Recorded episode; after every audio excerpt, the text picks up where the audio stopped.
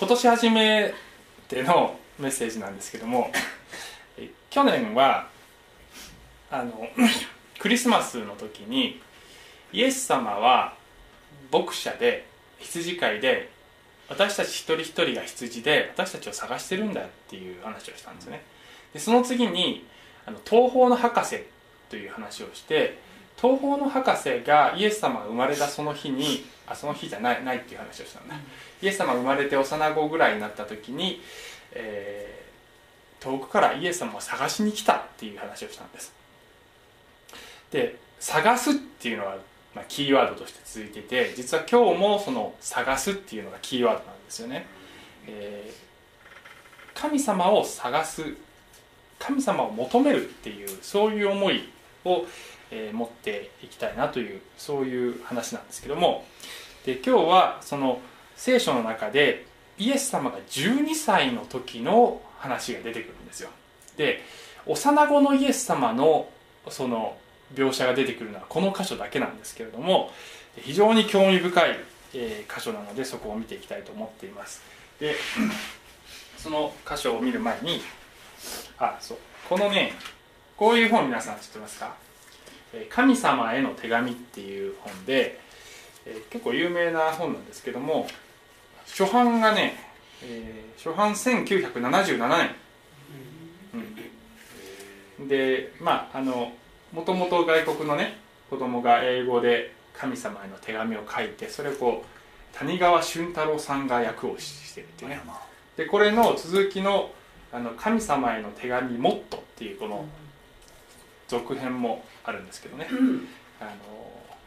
非常に面白いです。で子供の素朴な疑問、神様に対する素朴な疑問がすごく率直に表れている本なんですよね。でいくつかちょっとこれを紹介しながら今日の話を進めていきたいんですけど、例えばこんなことをね言うんです。神様どうして一度もテレビに出ないのって言うんですね。なんででしょうね。神様すごい有名なのにテレビに出たらいいじゃないですかね。あるいはね、こういうことを言うんです。神様あなたって本当にいるの？そうは思ってない人たちもいるわ。もし本当にいるならすぐにどうにかした方がいいわね、子供ながらに心配してくれちゃってるわけです。神様やばいよって、ね、どうにかした方がいいってどうしたらいいんでしょうね。テレビに出たらいいんでしょうかね。やっぱそうでしょうね。子供もですね、なんで神様もっと分かりやすくならないのかなって思ってるんじゃないかなと思うんですよね、両方ともそうじゃないですか。もっと分かりやすく現れてくれればいいのに、なぜそうしないんだろうって。で子供だけじゃなくて大人もそう思うんですよね。私もそう思うんですけど、もっと分かりやすくなればいいのになって、未だに時々思いますよね。本当に思います。子供の素朴な疑問は私たち人間の素朴な疑問なんじゃないかなと思うんですよね。でもその神様が本当に自分を隠しているのかどうかっていうことを考えていきたいんです。イエスとして来られた方は神様のその御子だっていうふうに聖書に書いてあって、神様ご自身だっていうふうに言ってもいいんです。三位一体っていうんですが、神ご自身が人となって来られたのがイエス・キリストだって聖書には書いているわけですよね。でイエスというものすごく分かりやすい姿で来て、そして、神様しかできないようないろんな奇跡や印をしても信じる人と信じない人がいたわけですから、テレビに出ても信じない人もいると思いますね。で今日の話のポイントは、神様を見つけるのは本当は難しくはないんだっていう話です。亀じゃないですよ、神です。それを言いたいためだけのそれを言いたいためだけにこの写真を出したのではなくて、神様は神ではないですけれども、神様が隠れているとすればきっとこんな風に隠れているんです。つまりわざと見つかるようにしてくださっているはずなんですよ。フィリップ・ヤン氏っていうアメリカの私の好きなクリスチャンジャーナリスト、時々引用している人が、神様はかくれんぼをしている子供のようだっていうふうにっていうふうに言ったんですね。すみません。かくれんぼって隠れて難しく隠れるんだけれども、最後に見つけてもらえなくてみんな去ってっちゃったらものすごい寂しいでしょつまり見つけてほしいわけですよね。見つけられるということがかくれんぼのポイントなわけですよ。神様は私たちに見つけてもらいたいと思っている。だけどそれはものすごく難しくて絶対に見つからないようなところにいるんじゃなくて、私たちがちゃんと探せば見つかるようなところにいるっていうふうに聖書は言ってるんだと思います。神様はわざとこんなふうに隠れているっていう側面があるんじゃないかなって思うんですよね。で、今日はですね、このイエス様が12歳の時の話なんですよね。非常に興味深いです。なぜ興味深いかというと、神が人の肉体を取るという状態がどういう状態なのかっていうのが私たちの頭ではとても想像できないんだけれども、大人ではなくて子供である状態っていうのはますます想像できない非常に難しいですよね。で、イエス様は神でもあり人でもあるので、その人の成長段階もちゃんと通っていくわけですよ。つまり赤ちゃんとして生まれた時すでにもう話を始めたとかそういうわけじゃないわけです。ちゃんと脳も体も人間と同じように成長段階を通って成熟していくわけです。ただしその生涯において罪は犯していないというふうに聖書は言うわけですよね。だけど12歳のイエスがどういう状態なのかっていうのはものすごく、想像するのは難しいんですけど、今日の箇所からなんとなくイメージが持てるんじゃないかなと思います。少し読んでいきますが、イエスが12歳になられた時も本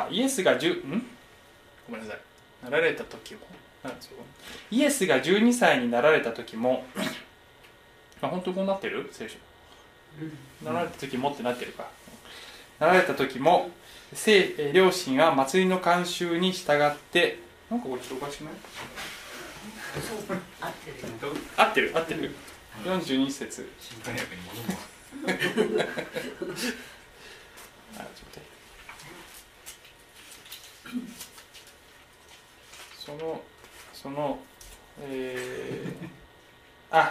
41節から出すべきだったんだね。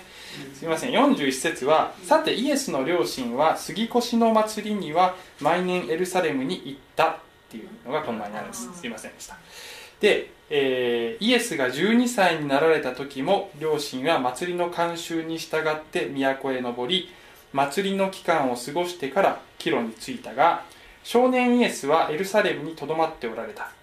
両親はそれに気づかなかった、って書いてあるんです。イエスが一行の中にいるものと思って一日の道のりを行った。それから親族や知人の中を探し回ったが見つからなかったので、イエスを探しながらエルサ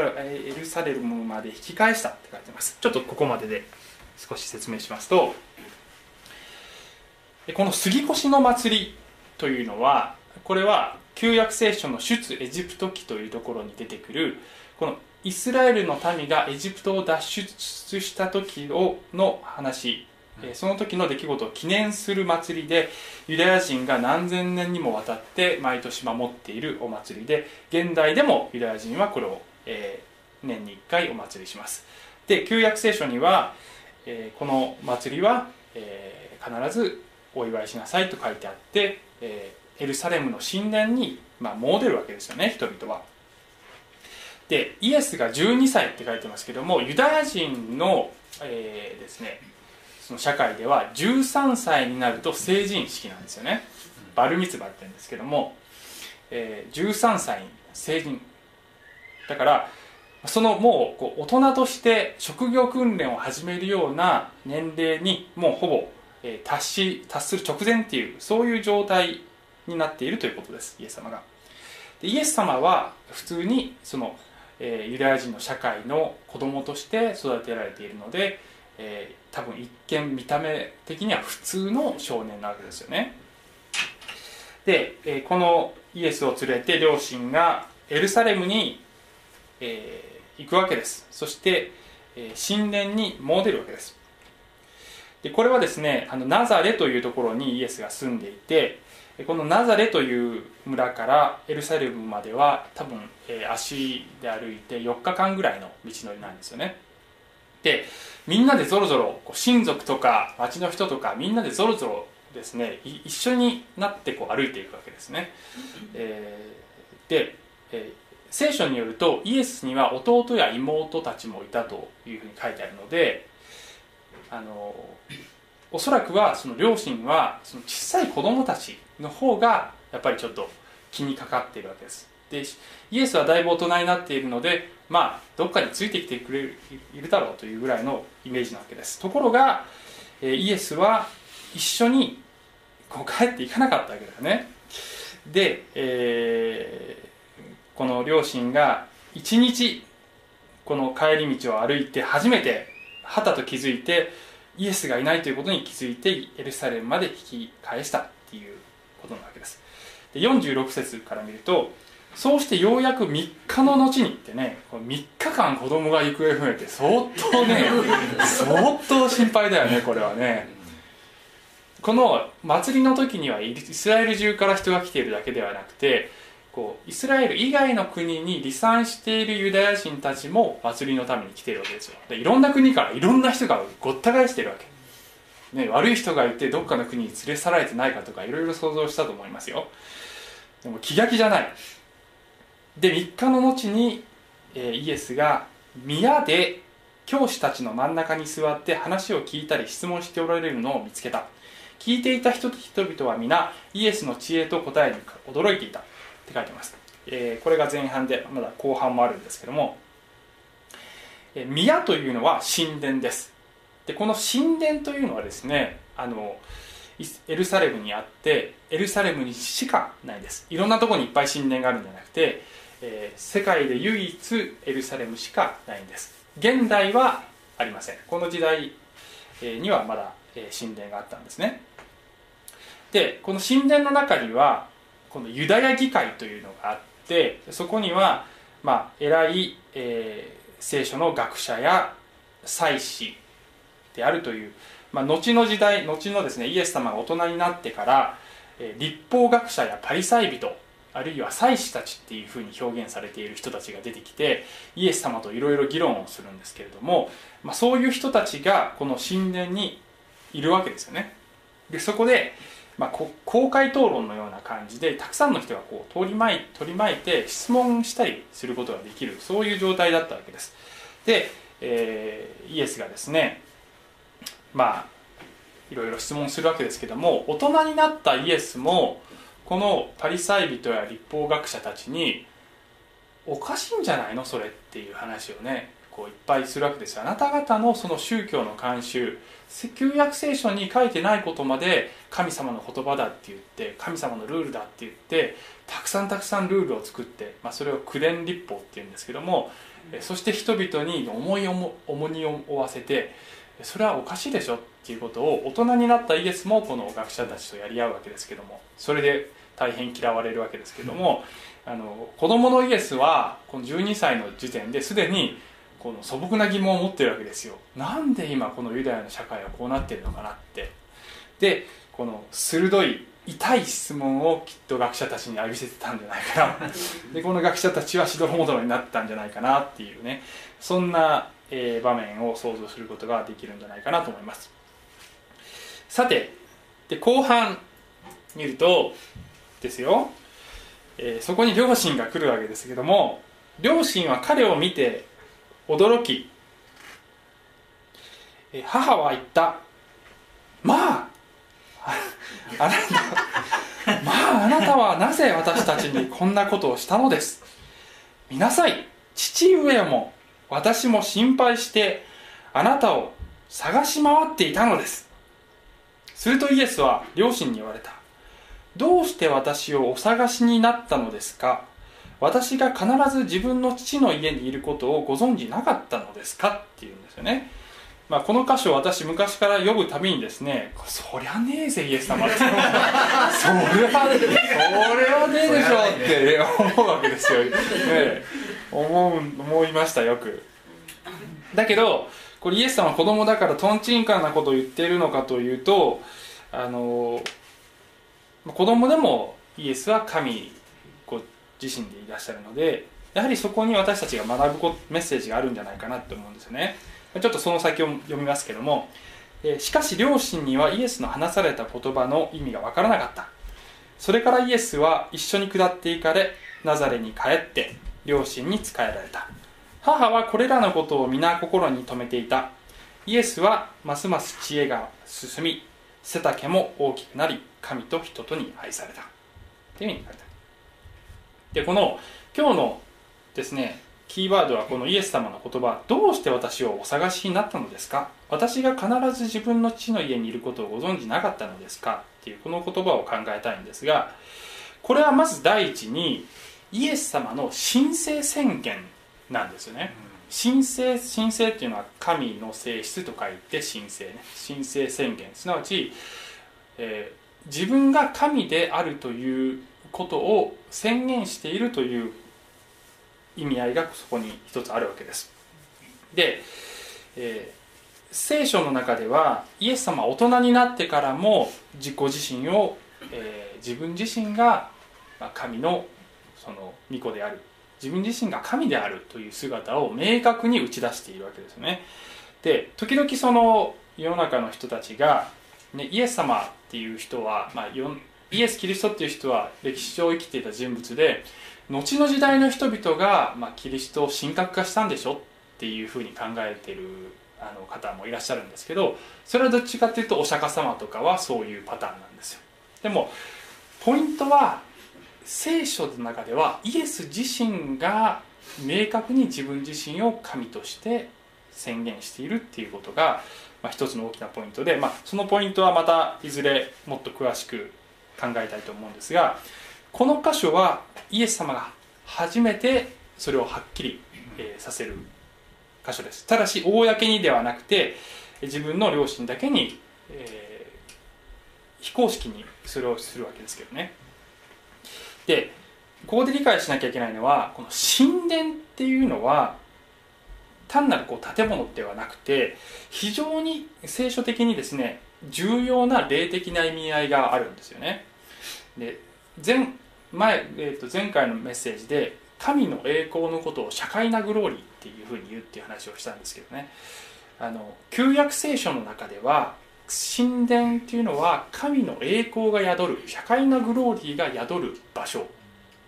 だっていうふうに描かれているんです。神ご自身が、最初は幕屋という形で存在して、それが後でソロモンという王様によって神殿という形に建てられるんですが、それは神様がそこに栄光を表す場所であり、そしてイエスが来る前にはその神殿という場所が人間と神とのそのコネクションの場所なわけです。それは祭司という大祭司という人を通して、つながりを持てるんですけども、そういう非常に重要な神と人とのコネクションの場所として神殿というものがあったわけです。で、イエスがこの父の家って呼んでいるこの、神殿、は、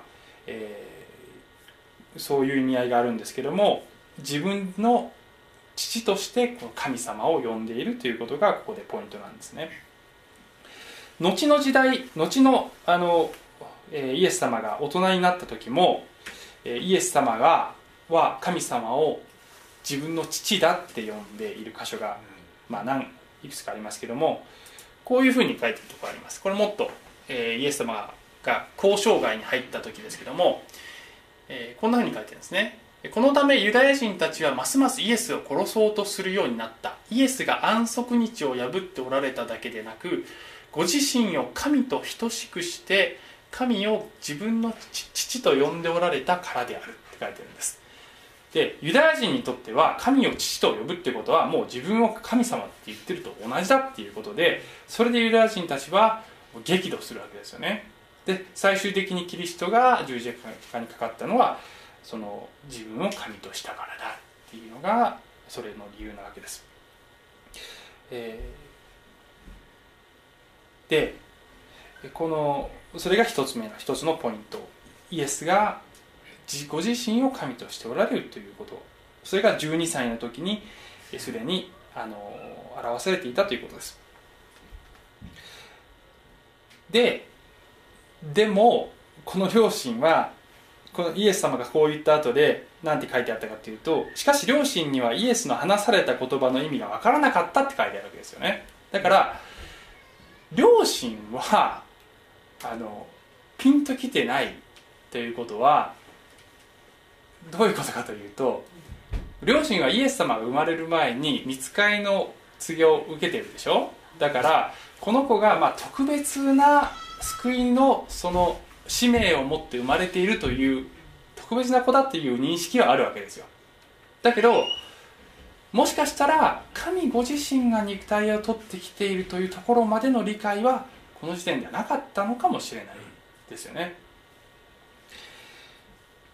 で、3日探して最後に神殿かもって思ってるわけですよ。で、きっとイエス様はどうしてお探しになったんですかって言っているのは、なんで最初から神殿だって思わなかったのっていうふうに素朴な疑問を持っているわけですよ。で、最初にこの話をね紹介したのはですね、これは人間の子供の天の神様に対する素朴な疑問が書いてある本でしょ。ここ逆のことが起こっているわけです。神である方の人間の良心に対する素朴な疑問なんですよ。わかります？神である方がなんで12年間自分を育てていて、私が誰であるかっていうことを、僕が誰であるかっていうことを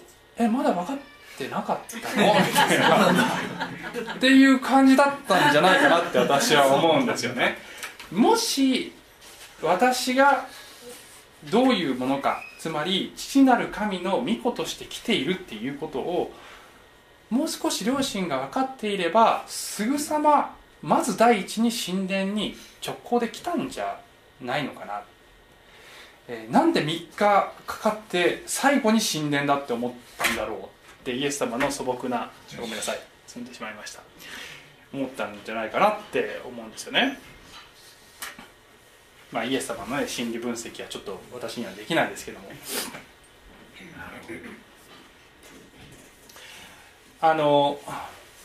この本にまたもう一つ紹介したいんですけど、あなたはどうして自分が神様だって分かったんですかっていう素朴な疑問ですよね。どうして分かったんでしょうね。H 君はどうして自分が人間だって分かったんですか？12歳ぐらいの時に親との交流の中で分かったんでしょ、きっとね。いやそう分かんないけど、狼に育てられたら自分は狼だって思うかもしれないね。分かんないですよね。ちょっとすごい適当なこと言ってますけど、イエスがこの神殿で自分が神の子であるっていうことを認識しているわけですけども、どうして分かったのかっていうのは分かんないですけどね。でもきっと父なる神との交流があって、また自分自身の中におられる聖霊の声があって、自分自身を、そういうものとして認識したのか、それともそもそも分かっていたのか分かりませんけども、ここでのイエス様自身の素朴な疑問は、両親に対してどうして僕が神様だって今まで分からなかったの、私が天の神の御子だっていうことが分からなかったのかなっていうふうに、もしかしたらイエス様は素朴に思ったのかもしれません。だからこのイエス様の言葉は何も両親に反抗しているとか、両親を責めているとか、叱責しているとかではない。どうしてっていう、そういう子供のイエスのその疑問だったのかもしれません。大きくなるとまたその子供のイエスと大人のイエスとちょっとまた対比したいんですけども、こういう箇所があるんですよね。イエス様が十字架にかかるちょっと前ぐらいの時に、イエス様が私が道であり真理であり命なんですよっていう、何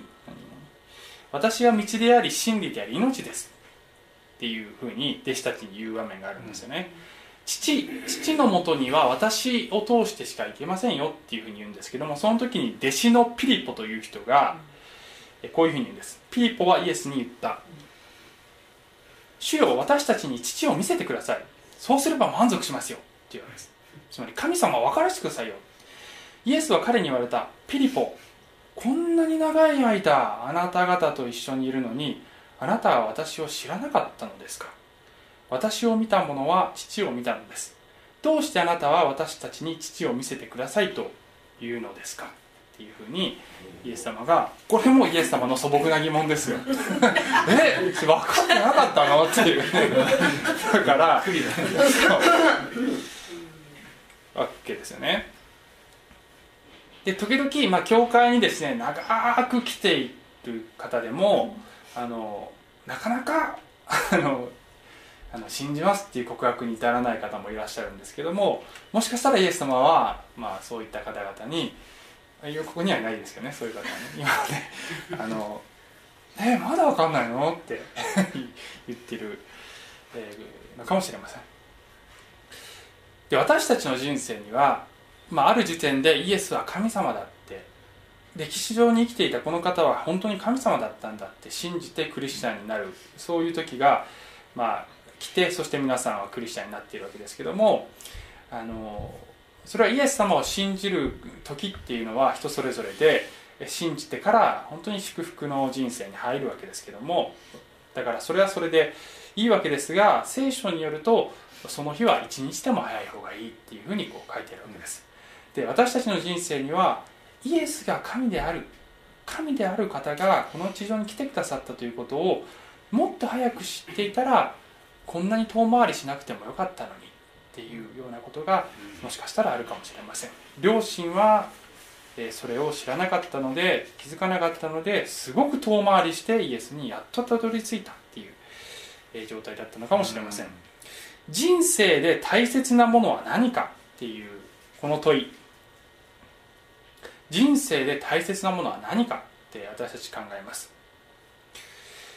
大切なものがどこにあるのかということを知るっていうのはすごく大切なことですよね。ちょっとかぶりましたけど、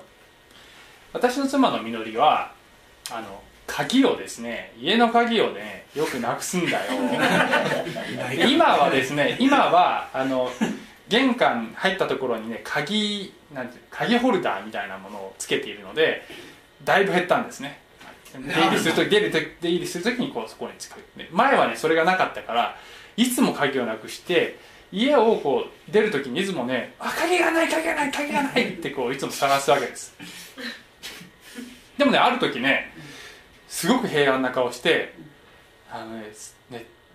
最近ねあんまり鍵探さなくなったのって言ったら、なぜかというと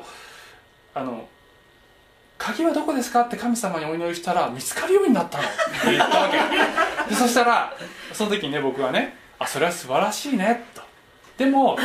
鍵をいつも分かるところに置いときなさいっていうふうには神様は言わないのっていうふうに言ったらそれは聞いたことないって出かけていきましたけど、その時この野郎と思いましたけど大切なものって人生にいっぱいあります。家の鍵とか仕事とか家族とかね、いっぱいありますよ。でそれがどこにあるのかっていうことを知っ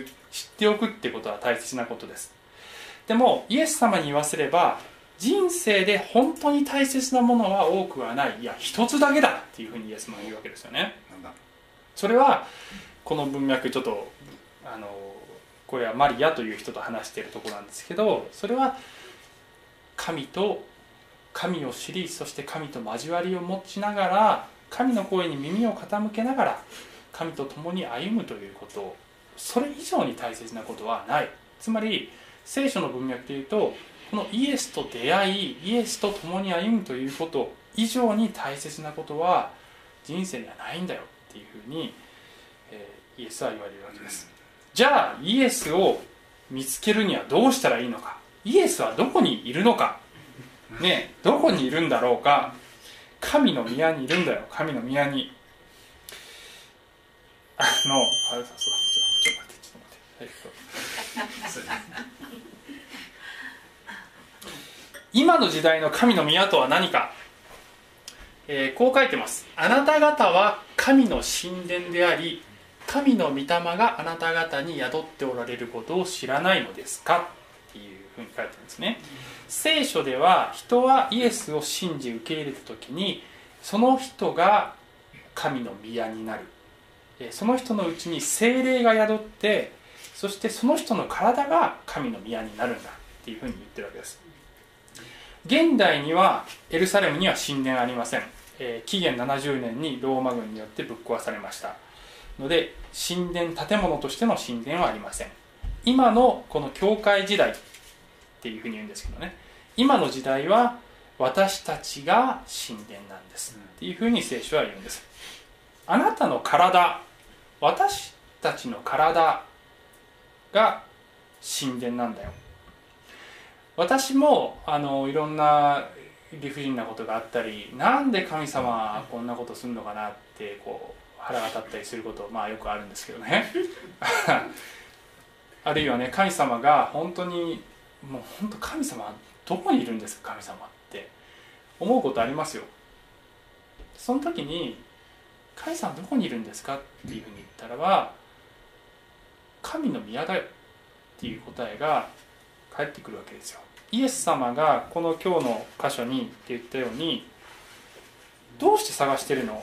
私が神の宮にいるっていうことを知らなかったのですか、神の宮はあなただよ。内住のキリストをぜひ意識してください。イエス様を信じた方、あなたの中にイエスがおられるという、あなたの体が神殿だということが一つ。もう一つは、聖書では教会が現代の神の宮です。ここであなた方はっていうのは複数形でしょ。神の神殿っていうのは単数形なんですよ。だから私たち一人一人が神殿なんだけども、私たちが集まっているその場所にたくさん神殿がわーっていっぱいあるんじゃなくて、集まった時にそれが一つの神殿にもなるっていう側面もあるわけです。でそれは教会なんですよね。教会というのは建物ではありません。教会っていうのは宗教団体ではありません。教会はキリストを信じるうちに聖霊を宿した人たちの集まり、それが教会です。そして、今はそれが神の宮なんだよ。教会というところにイエスが臨在している、私たちが集まるときにイエスがそこにいるというのがイエス様の約束です。教会は生き物です。どういう生き物かというと、キリストの体という生き物です。だけど現代において、ただ教会という名がついている建物に常にイエスがいるかというと、まあ厳しい話ですけども、そうでないこともあるんだよね。私たちがいつもお世話になっているウッド先生はカルト問題の研究をしていて、特にエホバの証人の専門ですけど、最近はエホバの証人とかそういういわゆるカルトじゃなくて、普通の一般の教会からの相談が多いんだよ。自分の教会がもうカルト的になっているっていうね、つまり聖書に従ってないっていう、そういう相談が、なんかこう牧師が教祖みたくねなって、人が神様みたくなっちゃってね、この教会がね、牧師が神様みたくならないようにしたいんですけどねまあ絶対そうしてくれないだろうなと思いますけど残念ながらね残念ながらそうはならないだろうと思いますけど、そこは安心してますけどね。でも教会に私たちが集まるときに、そこにイエスが生きておられる、そういう教会でありたい。こういう状況がねあってね、教会が、まあね、白人ばっかりの教会があって、そこに黒人が行きました。で戸を叩いたら、お前黒人だからってね、追い出されましたってね。実際にアメリカでそういう時代もあったわけです。でその人が外でこう途方に暮れていると、別の人がやってきて、どうしたんですか、ああ黒人だから教会から追い出されちゃったんですよ、であ安心してくださいとその人が言うわけです。私も追い出されたんですよ、私はユダヤ人だから追い出されたんです。で教会がねユダヤ人を迫害していた時代もあります。で、追い出されたんですよ、仲間ですねっていうふうに言うわけですね。で、黒人の男性が、あ、そうなんですね、あなた、はじめまして何て言うんですか、お名前何て言うんですかって言ったら、そのユダヤ人がこう言うんです。はじめまして、イエス・キリストと言います。これはね、えぐいジョークです。これはね、ジョークにならないことがあるわけです。教会が聖書に従っていない、キリスト中心でない、他の別のものが神様になっているっていう時に、もしかしたらそこにはイエスがいない教会になっている、なる危険が常にあるっていうことを知ってなきゃいけないっていうことです。もう終わりますけども、最後にもう一つこの人のね、この本ね、河野おばさんが新しい冷蔵庫を買いました。僕らはその箱をもらってクラブハウスにしました。だからもし僕を探しているんなら僕そこにいるよって神様に言うわけです。僕はそこにいるよっていうふうに、神様は僕を探しているんならそこにいるよっていうふうに言うわけです。幼子イエスもきっとそういうんじゃないかなと思います。もし私を探しているんなら私は私の家にいるよ。それはあなたの体であり、そしてキリストを信じる人たちが集まっている場所であり、そこにいるよ。今年私たちの教会が本当にイエスがいる教会としてさらに成長していきたいなって思うんです。私たちの賛美の中に、祈りの中に、交わりの中に、奉仕の中に、私たちのこの集まりの中に本当にイエスがおられる、そんな教会として成長していきたいです。最後にこの御言葉を読みます。イエスの言葉です。誠にあなた方にもう一度告げます。もしあなた方のうちを2人が、どんなことでも地上で心を一つにして祈るなら、天におられる私の父はそれを叶えてくださいます。2人でも3人でも私の名において集まるところには私もその中にいるからです。はい、じゃあお祈りします。愛する天のお父様、どうぞあなたが私たちのうちにおられる、本当に臨在しておられるということを、私たちが日々の生活の中で、毎日の中でそれを確信して、勇気を得て、励ましを得て、そして信頼して歩むことができますように。そして、あなたがいつも私たちの心の王座について導いてくださいますように。またこの教会において、いつもキリストが中心にいてくださる、聖霊が導いてくださる、そういう教会として私たちが一つとなって歩んでいくことができますように助けてください。イエス様の名前によってお祈りします。アーメン。